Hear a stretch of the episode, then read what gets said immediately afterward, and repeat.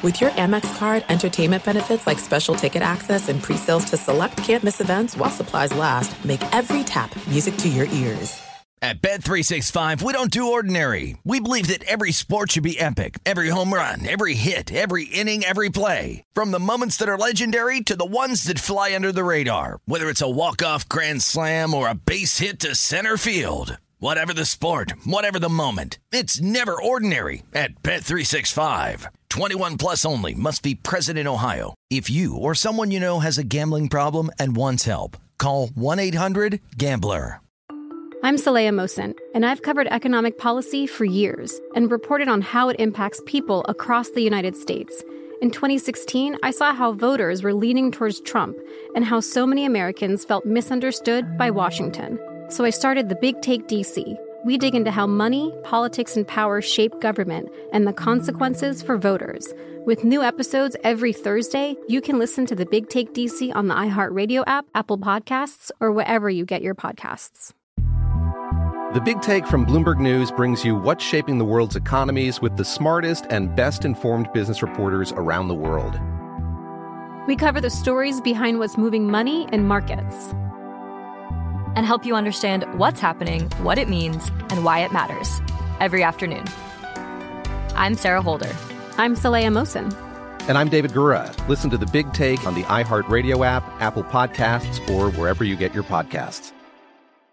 I'm Diosa. And I'm Mala. We are the creators of Locatora Radio, a radiophonic novela, which is a fancy way of saying a, a podcast. podcast. Welcome to Locatora Radio, Season 9. Love at First Listen. We're older, we're wiser, and we're podcasting through a new decade of our lives. This season, we're falling in love with podcasting all over again and getting to the heart of our stories. We're going places we've never gone before, and we're bringing you along with us. With new segments, correspondence, and a brand new sound. Season 9 is kicking off with an intimate interview with Grammy Award winning singer songwriter Natalia Lafourcade. What's giving you hope right now? Well, when I see what music does to people, it gives me a lot of hope. If you liked Locatora before, you're going to love season nine. Subscribe to our show and you'll see why Locatora is your prima's favorite podcast. Listen to Locatora Radio as part of the My Cultura Podcast Network, available on the iHeartRadio app, Apple Podcasts, or wherever you get your podcasts. This is the best of the Doug Gottlieb Show on Fox Sports Radio. Boom, what up, America? Doug Gottlieb Show, Fox Sports Radio. Coming to you from the city of Angels, where, uh, man, all these teams having star players drop like flies looks better and better. Better and better for, um, better and better for the LA Rams. We'll get you ready for NFL football. We'll get you ready for college football. We'll react to some NBA. By the way, college basketball is back. Welcome back, college basketball. Try not to buy anybody or have anybody cheat on their grades in the short term so we can actually enjoy the season, a season which I'll cover for you, I'll share with you, and I will give you some your welcomes. Do you guys know what uh, your welcome Americas are? Ramos, you, you guys aren't well aware of what uh, of what URWAs are. URW. You are welcome, America. That's what URWA, that's the acronym URWA is. Okay. Here's what it comes from. Uh, this goes back about, I don't know, 10 years ago. And Stanford, uh, excuse me, Syracuse played Cal at Madison Square Garden. And a buddy, I, I texted a buddy of mine. I had, I knew something about a line that was off. And I texted a buddy, hey, man, I think this line is way off. It was way off. He did well, and I simply said, You are welcome. And so anytime I know something about something that I might maybe should, maybe shouldn't, maybe it's common knowledge, but it's undervalued by Vegas or overvalued by Vegas, I give you a pick and I say, You are welcome. You can pretty much go to the bank with that one.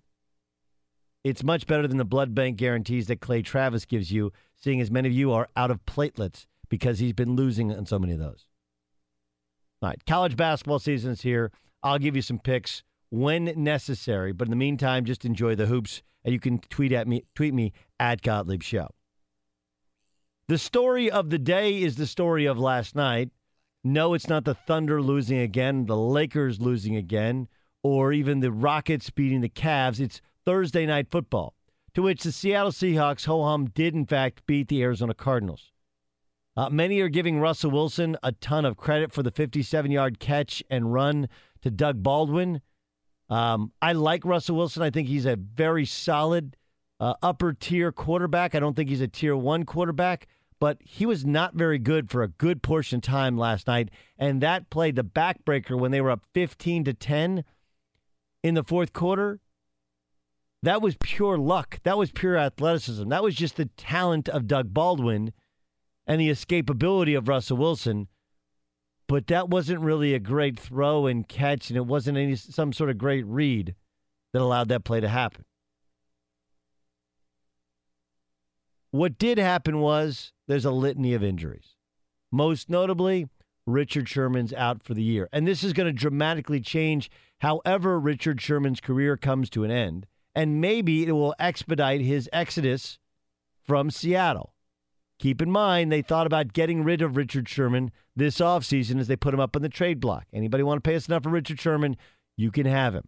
Tore his Achilles tendon last night with 5.10 to go in the third quarter. 5.10 to go in the third quarter. Here's Pete Carroll on Thursday Night Football. I hope that you guys recognize how how uh, how challenging this is for these for the NFL players. It's so challenging uh, physically, and, and, they have to go through so much, and they risk so much. Uh, for them to fight and claw, scratch like that, you know, I'm talking about both teams and every team that plays this game, not just about tonight. And uh, I just hope you guys will understand that it's it's how admirable it is for because they love the game, and and of course they're getting paid and all, but they, they go through a tremendous amount, and it uh, just tears your heart away when when you know it gets taken away because of injuries and all. I I, I don't like some of the attitude stuff of Richard Sherman and how he was demonstrative last year with Darren Darrell, uh, Bevell and his offensive play calling, et cetera, et cetera. Uh, but I love the Richard Sherman story, and I feel for him as a human being that he tore his Achilles tendon. It'll be an uphill climb for him to get back on the field. It's a hard position to play once you get to 30. It's even harder when you're coming off of that sort of catastrophic injury. So I feel for him. Doug Baldwin, even closer to it, said, quote, this S should be illegal. He told Gregg Bell of the Tacoma News. Uh, if you look at the injuries, Baldwin was one of at least 15 players hurt or injured in the game between the two teams. The Seahawks alone had 12 different players injured in some way. Sherman, Jarran Reed hurt his hamstring. Duane Brown, of course, the uh, Newest acquisition from the Houston Texans hurt his ankle. Some of that's probably because he hadn't been playing. CJ Prosise, who's always hurt, hurt his ankle.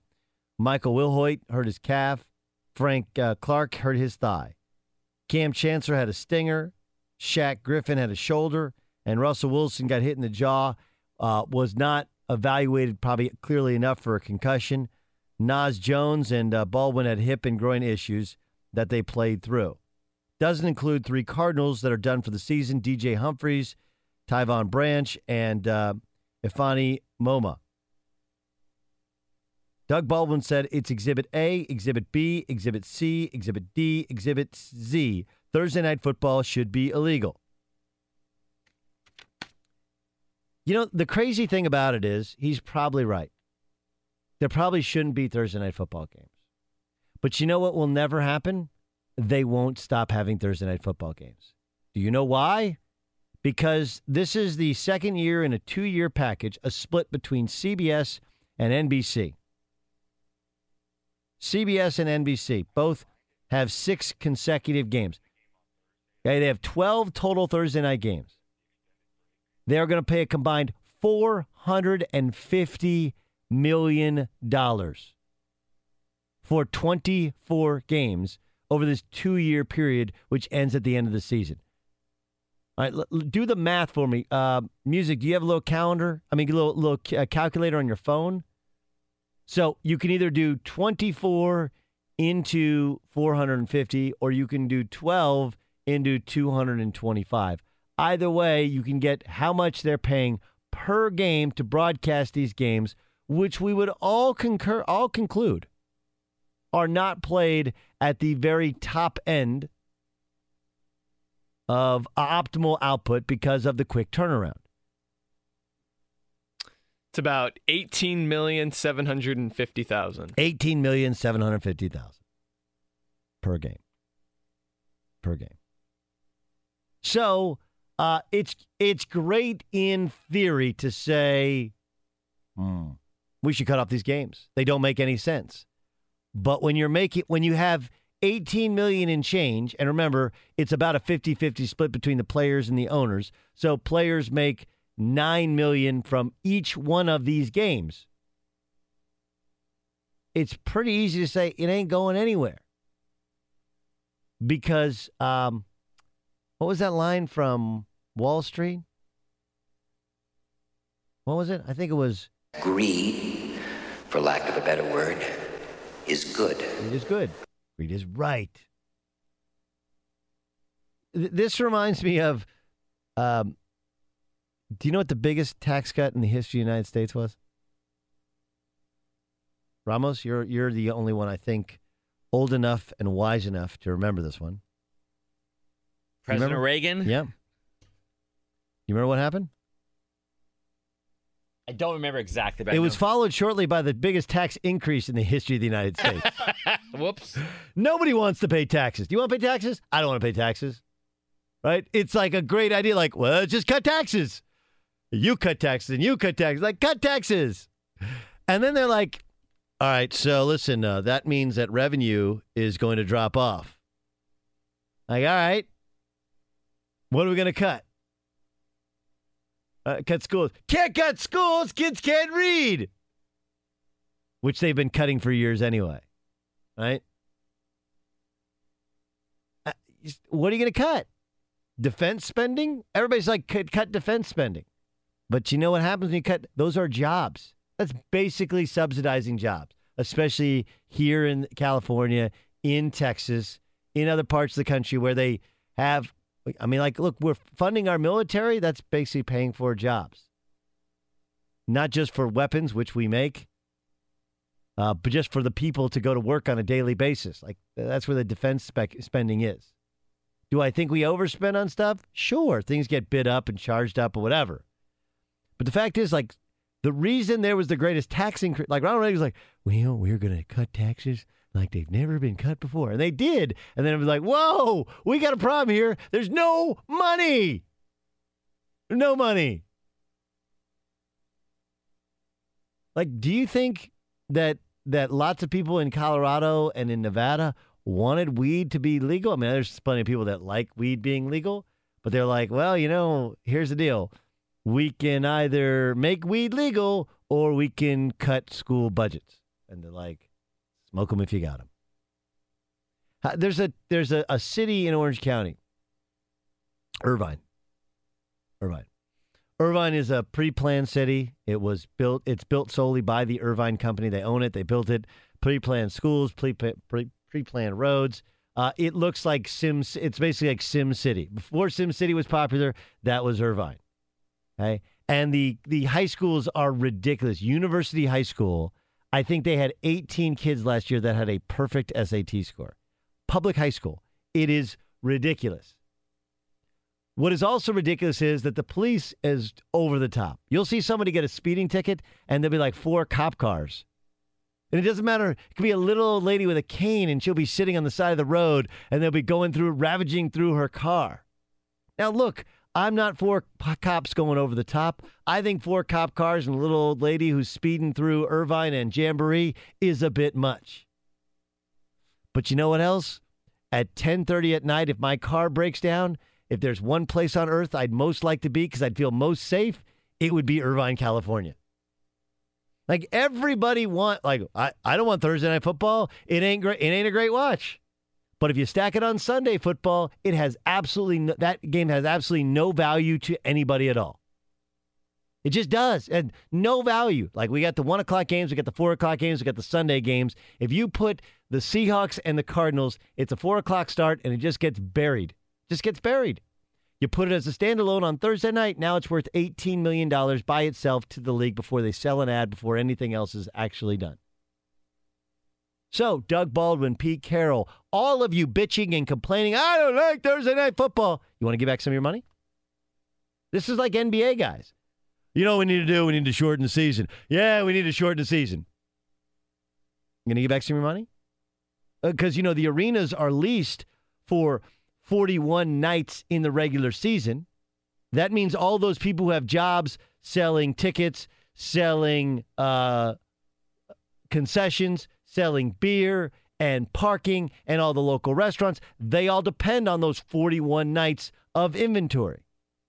So not only are you going to have to give back money and the owner's going to have to give back money, but so too are all of those restaurants, all of those people who work there, they're going to make less money. So it sounds great in front of a, a crowded crowded locker room. Thursday night football sucks. It does. But it makes a lot of money. Yeah.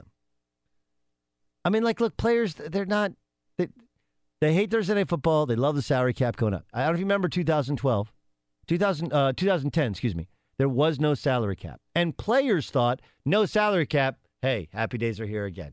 Let's just spend some cash here. Let's just do it. But what happened? The salary cap actually helps players, rank and file players, because the salary cap has a floor, not just a ceiling. If you look back, NFL teams nickeled and dimed all of their rank and file type players, minimum contracts, spending as little as possible. Like, look, I'm not telling you Thursday night football is the end all be all, that I love watching it. I kind of like Seattle's color rush uniforms, I will point out. They're so ugly, they're cool. They're so hideous, they're awesome. But until somebody else finds a way in which you can make $18 million a week on one game, which isn't very good, we're going to keep it as it is. That's pretty much the policy. You can't have it on, on Saturday because that conflicts with college football. Can't have it on Friday because nobody wants it. It has no value to TV on Friday. Thursday night it is. Deal with it, kids. Be sure to catch live editions of the Doug Gottlieb Show weekdays at 3 p.m. Eastern, noon Pacific, on Fox Sports Radio and the iHeartRadio app. Let's welcome in Stank Mark Schlereth, who joins us. Do you have is there a, is there a plan that you that that Mark Schlereth would put in place that could fix Thursday night football, where so many players think they're getting hurt because of the quick turnaround? Where I could fix it? Yeah. No, you can't. That, that's kind of my point.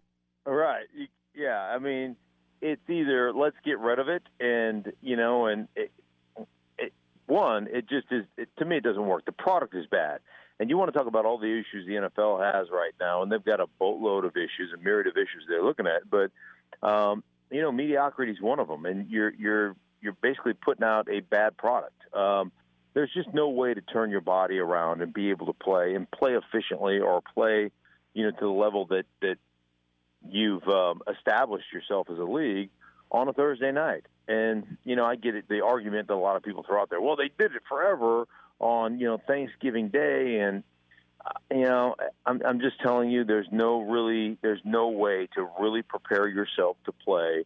Um, and you know, the NFL will throw out stats all the time about how there's less risk of injury. Well, if you have less injuries on Thursday night, it's simply because the guys aren't playing as hard or playing as fast.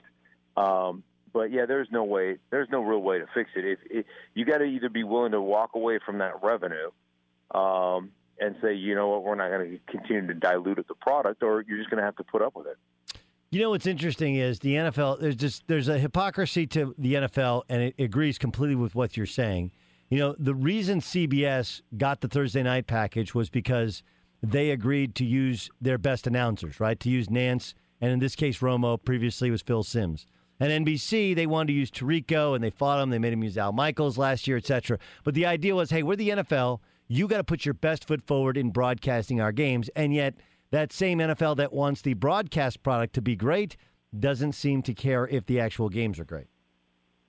Yeah, and that is the ultimate hypocrisy. The other thing, you know, you watched that broadcast last night, and you know, Walt Coleman, the uh, referee, sends sends Russell Wilson out on the field because he got hit in the chin, and you know, concerned about the health, and they've got the right to do that. And they're saying, "Hey, go out there." And Russell Wilson rolls into the uh, concussion evaluation tent, pulls it down, walks out by himself, grabs his helmet, and goes back out there. And you know the thing that's crazy to me is Karlos Dansby is is the guy that hit him, and it's unavoidable. The helmet to helmet contact is going to happen. It's going to be unavoidable, and you're probably going to get fined for it. Um, I, I truly hope, as we're talking about hypocrisy, that the NFL gets uh, the NFL just absolutely throws the book at the Seattle Seahawks. Um, to allow that to happen to a marquee player when we've got what 15, 20 marquee players that are out for the season right now with injury, to allow that to happen to a marquee player is just wrong. And like I said, guys get fined every week for unavoidable helmet to helmet hits. And we send a guy out and you know and, and he walks back in without actually going through the concussion protocol that he was sent out for that's just wrong. And so i hope the nfl actually looks at that and doesn't throw it you know sweep it under the carpet like what they did to case keenum a couple of years ago when he played for the rams and he was actually asleep on the football field. I mean the uh, referee was stepping yeah. over him. He was sleeping snoring on the football field and he was allowed to stay in that game.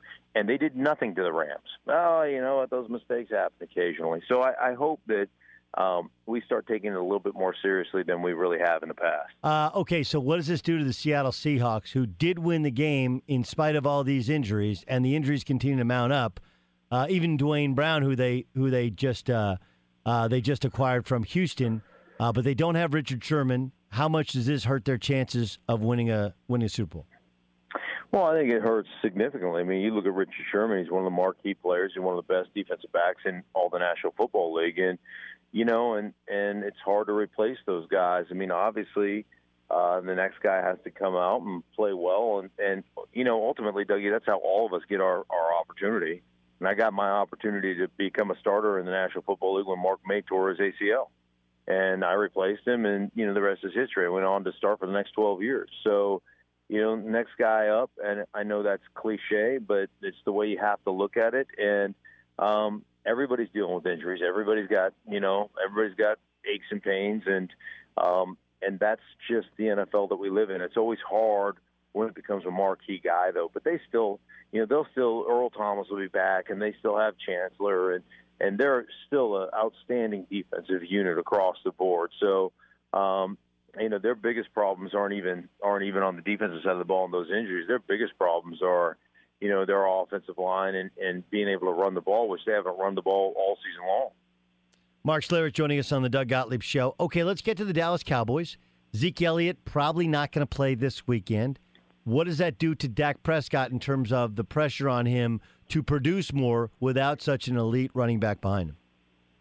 Uh, you know, I mean, I think that's always there. I think Dak Dak Prescott probably doesn't get the credit he deserves because you know it's always oh they've got a great offensive line and they've got Zeke Elliott, but I think the kid is a star. Um, I think you know there's the there's the three quarterbacks that you know and maybe I'm missing one here, but it's Brady and it's Aaron Rodgers and and it's Drew Brees that will make up for a multitude of sins. You know they'll cover a lot of warts, the compound W quarterbacks of football. Um, but in that next group, Dak Prescott is in that next group, and I think this is an opportunity for him to go out, continue to do what he always has done, um, but for him to actually get the credit that he he so richly deserves by the way he's played. So they'll still run the ball. They'll still, you know, they'll still be balanced. They may they may run a little bit more option type of stuff, zone read stuff, where Dak Prescott's allowed to keep it on the edge. But I'm telling you, Dak Prescott, I believe is a star in this league, and, and I believe that he, he'll prove worthy of, of that stardom that um, that he's received because uh, he'll carry this team during this during this Zeke uh, Elliott suspension. Uh, there's reports out of New York that Ben McAdoo has has lost the locker room. Is that? And look, sometimes it might just be one or two guys that don't like him, and those are the guys going to the media. But there seems to be a um, a substantial amount of discontent there, and they're not very good. They're already looking for their replacement quarterback. They they don't have OBJ. His handling of OBJ has uh, has polarized that locker room. How fixable is that if he remains as head coach? I, I think it's. I think that unless you get rid of all the players, you know, the, the thing about that situation is uh, much easier to replace the coach than it is all the players, and you know, you're gonna you're gonna look at kind of what's going on there, and I think it'll be the coach that ends up paying the ultimate price.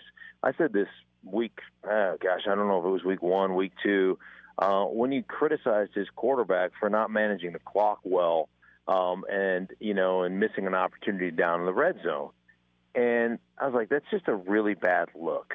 Uh, it's a really bad look for that coach, and um, and then he's consistently done that over time. And so here's Ben McAdoo throwing his players under the bus, and and you know basically, um, as Teddy Bruschi used to like to say all the time, don't point the finger, pull the thumb. And you know that guy's the ultimate finger pointer. And when things like you can make up for that. Uh, winning is a great elixir, and you'll get over it if you're winning. But when you're losing, and you got a head coach that's that's splaying guys out in the media. Like I don't I don't give a I don't care if you take me behind closed doors and rip me. I don't care if you do it in front of the team meeting. It's fine.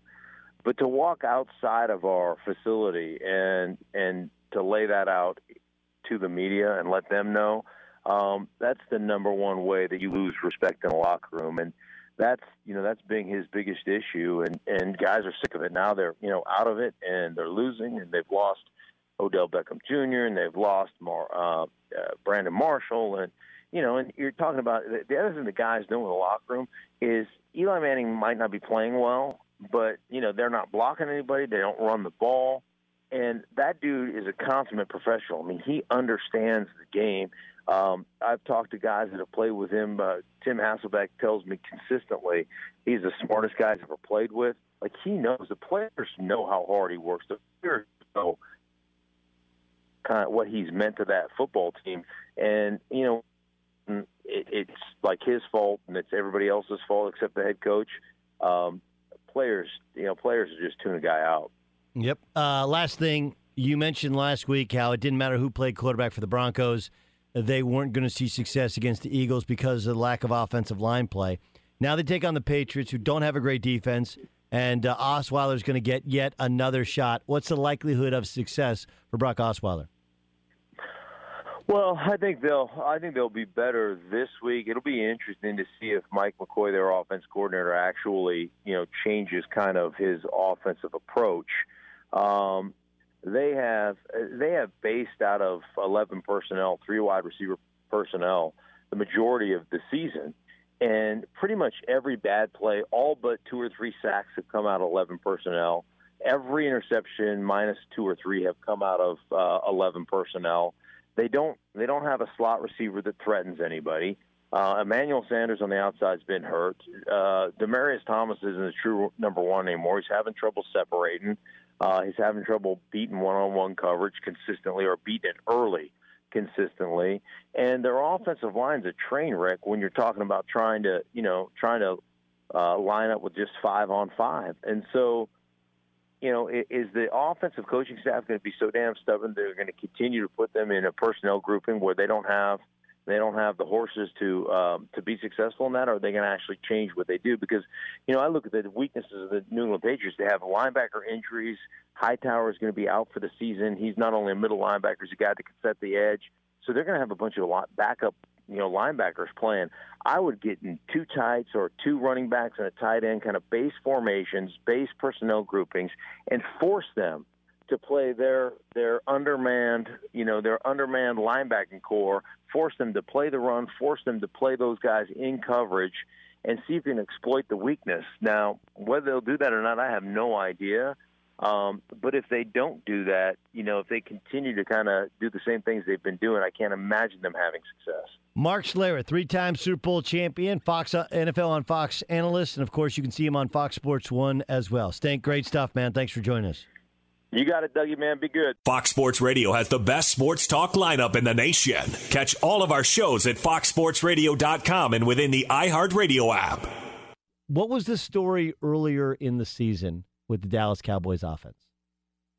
Wasn't it that Zeke, they couldn't get Zeke going? And when they couldn't get Zeke going, their offense wasn't very good. Do you remember that? And then since the bye week, granted, it started, it started with the 49ers aren't very good, but since the bye week, they've just dominated fools. Right? And one of the big reasons they dominated fools is Zeke Elliott. Right? Well, Zeke Elliott appears, and again, we got till end of business, EOB, end of business today, we would assume to have that changed. I mean, I guess some, uh, uh, uh, I guess a judge could do it, could change it whenever he wants, but we have till end of business today to uh, for for somebody to change their mind. But if he doesn't, they play the Atlanta Falcons, who have issues of their own. Issues of their own. But the Cowboys come in, and I think we're going to get a chance to see which adventure Dak Prescott is going to take us down. Could it be Justin Timberlake or could it be David Lee Roth? Right? That's really kind of the question there. Justin Timberlake or David Lee Roth? Because remember, David Lee Roth was lead singer of Van Halen in the late 70s and uh, into the mid 80s, 78 through 85. Uh, most people, I think, know Jump is probably the most famous song. Hot for Teacher was a personal favorite, right? Imagine that song, Hot for Teacher, now. Like, that would not work with all these teachers who are seducing kids. Anyway, he was a principal lyricist and he had huge success. Uh, he also was kind of a wild man, and uh, that helped him with his rock and roll reputation. He parted ways with the band in 1985. He had seven solo albums with 30 plus band members. From 85 to 2003, he did have some success, but never superstardom. In 96, he rejoined Van Halen to record two songs in their best of album. And Roth and uh, Eddie Van Halen famously uh, threatened each other at that year's VMAs. Uh, he also has the David Lee Roth show, lasted only four months on Sirius XM, uh, Sirius Radio. That's before Sirius and XM combined, and it lasted just four months. He rejoined Van Halen in 07 08 on tour. Uh, he lives in Tokyo since 2012. Does have a house in New York City and in Pasadena. I'm sure he does quite well off residuals. Right? He's not like broke down, missing teeth, begging to do anything and everything just to just to get another hit or something like that. It ain't like he's that bad off. But when you think of David Lee Roth, most thoughts of him begin and end with with Van Halen jump. That was the that was the greatest he ever was and probably ever will be. Then you look at Justin Timberlake. He was on Star Search as a kid on the Mickey Mouse Club. He became the lead vocalist of NSYNC, one of the top boy bands of all time. Timberlake left NSYNC and released his first album in 2002, Cry Me River, Rock Your Body, won uh, two Grammy Awards, right? Um, since leaving NSYNC, he's released four solo, solo albums. They've all gone platinum. His uh, first two albums, he focused also, after his first two albums, he had an acting career, right? He was on uh, in Social Network, uh, Bad Teacher, and Friends with Benefits. That was with uh, Mila Kunis. Right. Cute couple. 10 Grammys, 4 Emmys, 3 Brits, 9 Billboard Music Awards. Named one of Time's most 100 most influential people in 07 and 2013 and he's performing again at the Super Bowl. It's not just that he's performing at the Super Bowl, he's performing at the Super Bowl after showing Jan- Janet Jackson's booby to the world right? Like to come back from that and be back at the Super Bowl, that's kind of big stuff. So the point is that lots of people break free and do a solo act. We talked about this with Kyrie Irving, you know? Like you break free of LeBron, that's great. You you could be David Lee Roth or you could be Justin Timberlake. And I kind of think we're going to find out about Dak Prescott. Because I like Terrance Williams. Uh, he's become a really good threat for them. I do think that Dez Bryant's playing better now than he did earlier in the season. I think Jason Witten, Witten feels more washed uh, than we're led to believe. And you know what? They don't have terrible running backs. They just Zeke Elliott is one of the elite running backs in the game. But we're going to find out how much of it was Dak, how much of it was Zeke, especially if he's suspended for six games. Be sure to catch live editions of the Doug Gottlieb Show weekdays at 3 p.m. Eastern, noon Pacific, on Fox Sports Radio and the iHeartRadio app. Look, I'm not freaked out about Oklahoma City, except for the fact that I do think there's some inherent flaws in it. I use the real estate analogy a lot, right? Like when you go and you look for a house, the first thing, the most important thing is always, always, always, always location, location, location. Now, when people say that, they think it means like zip code. It's not just zip code in terms of what city, what school, but also like major street. You're on a cul-de-sac. Uh, how big is the lot? wh- which direction does the lot face? You know, do you have do you have a backyard? Do you have a view? Do you have what you need to have for your lifestyle? Like location and uh, where it is, size of the lot, location on the street, what type of street, how well traveled it is. Like all of these things are are the most important thing. But there are some you can have an inherent flaw that you can't get out of. Right? It's like you can go and see a house, like, man, I love that house. Like, yeah, it's on a major street and it's in the wrong school district. And oh yeah, by the way, like even if you fix the kitchen, there's so much else that you have to fix. It just is not worth it. You'll never get the value back out of it.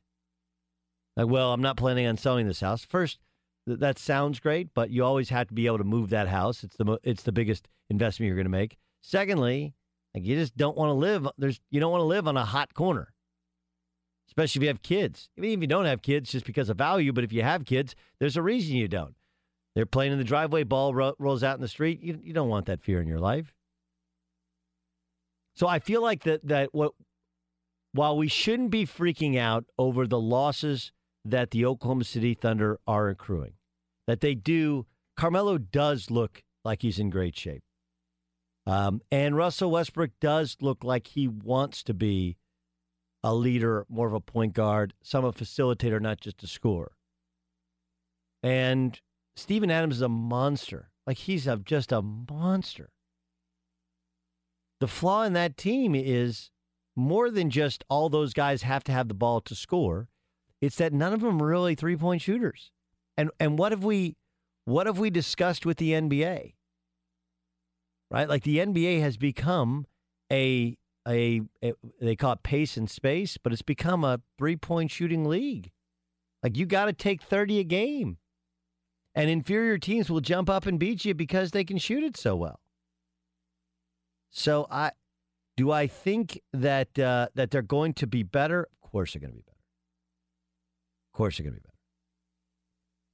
But I would also tell you that um, I think there's some issues with the actual construction of the team in terms of, uh, you know, how many how many threes they can take, how much space there is. Because how they're playing right now is they come down, they pass the ball to one of their stars, and that guy either goes one on one or gets a ball screen from Steven Adams, and they just go make a play.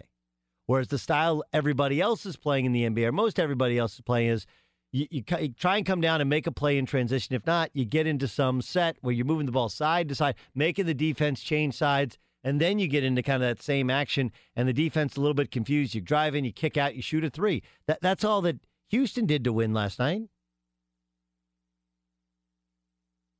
So I, think the fact that you don't have guys that have ever been role players before, and um, those that uh, those teams that uh, that may have inferior name talent, they have better shooting talent. The Rockets are averaging 44 threes a game. 44. That's far and away the highest. But everybody else is right there in the 30s, right? Golden State's at um, 33. Everybody else is right there in the 30s. The Oklahoma City Thunder are shooting a good, a healthy number of threes, 32. They're making 34%, but it's not what their best players do.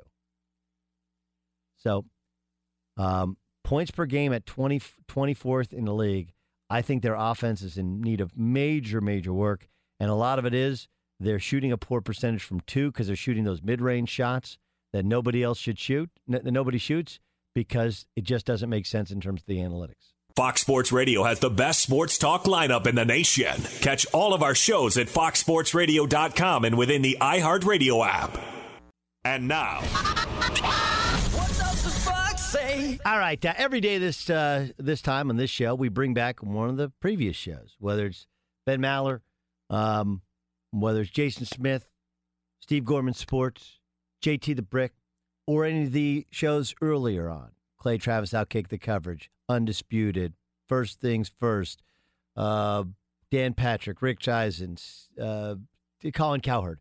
We find the best stuff from the best shows that are on Fox Sports Radio, and we play them for you. In this case, it's Clay Travis who um, he had kind of an interesting thought on how the NBA has fixed a problem before it ever existed that the NFL has uh, has really lost the battle with. What I think we can give credit for here is the NBA either they foresaw that this could be an issue because of Mahmoud Abdul Rauf or they were just more forward thinking in general. But nobody out there in the media or among the fans is criticizing the NBA for requiring all of its players to stand for the national anthem. And there hasn't been a remote controversy in the NBA at all about the national anthem. And that's because the NBA had a prescribed rule that required you to stand for the national anthem. And as a result, the NBA has avoided all of this controversy that has enmeshed the NFL because they were forward thinking and maybe they contemplated that this could one day be an issue. And so they have an express rule that you have to stand for the national anthem or you suffer consequences. All right. Well, they didn't. They weren't that forward thinking. That was the Mahmoud Abdul Rauf rule, right? This is goes back to when former Chris Jackson refused to stand for the national anthem due to his religious beliefs, and ultimately a rule was written, and that's where it comes from. So we're giving the NBA credit. They they botched, bobbled, they butchered this thing a long time ago, and they're reaping the benefits of putting in this rule like 20 years after the fact but it, it does stand. It's amazing what this has done. Like, like I'm always kind of fascinated by it. Always fascinated by it. That people get caught up in the kind of crossfire are the ones who get hurt, not the actual people who uh, said in, not the actual people who we want to we want to talk about. Right? It's like, um, you know, there'll be people on Twitter who tweet a, a, a celebrity or uh, somebody who's been an elected official will tweet about something, reacting to something. They either lose their job or forced to apologize because of their reaction to somebody else's flaws. For example, like, look, I don't think Roger Goodell has handled this great, but I kind of think, like, what is the right way to handle it? Like, they didn't have a rule, and you couldn't in the offseason enact the Colin Kaepernick rule. That wouldn't have gone over well he would have been even more hated by the players. And the fact is, this thing was going away until Donald Trump called, said, you know, I'd make the SOB stand. And then players thought, he's called me an S. You call me an SOB? It's not really what he did, but he did say the word SOB. And let's not act like it's the worst thing in the world. He wasn't calling you sons of, he was using it anyway. But instead of actually discussing the problem, police brutality or athletes getting arrested and talking about players who may think they're brutalized or players who do, in fact, commit crimes. It's Goodell, who's now under fire from one of his most powerful owners in Jerry Jones and might well lose his gig. That's fascinating. But to give the NBA credit, okay, we'll give them credit. But they're only getting credit for something that they butchered, they bobbled, they screwed up, and they enacted that rule 20 years ago to force a Muslim to stand for the national anthem, which, in all honesty, it's his religious right. He shouldn't have to. At Bet365, we don't do ordinary. We believe that every sport should be epic. Every home run, every hit, every inning, every play. From the moments that are legendary to the ones that fly under the radar. See for yourself when you sign up today and get $150 in bonus bets when you bet just $5. Whatever the sport, whatever the moment, it's never ordinary at Bet365. 21 plus only must be present in Ohio. If you or someone you know has a gambling problem and wants help, call 1-800-GAMBLER. Terms and conditions apply. The Big Take from Bloomberg News brings you what's shaping the world's economies with the smartest and best informed business reporters around the world. We cover the stories behind what's moving money and markets and help you understand what's happening, what it means, and why it matters every afternoon. I'm Sarah Holder. I'm Saleha Mohsin. And I'm David Gura. Listen to the big take on the iHeartRadio app, Apple Podcasts, or wherever you get your podcasts. I'm Saleha Mohsin, and I've covered economic policy for years and reported on how it impacts people across the United States.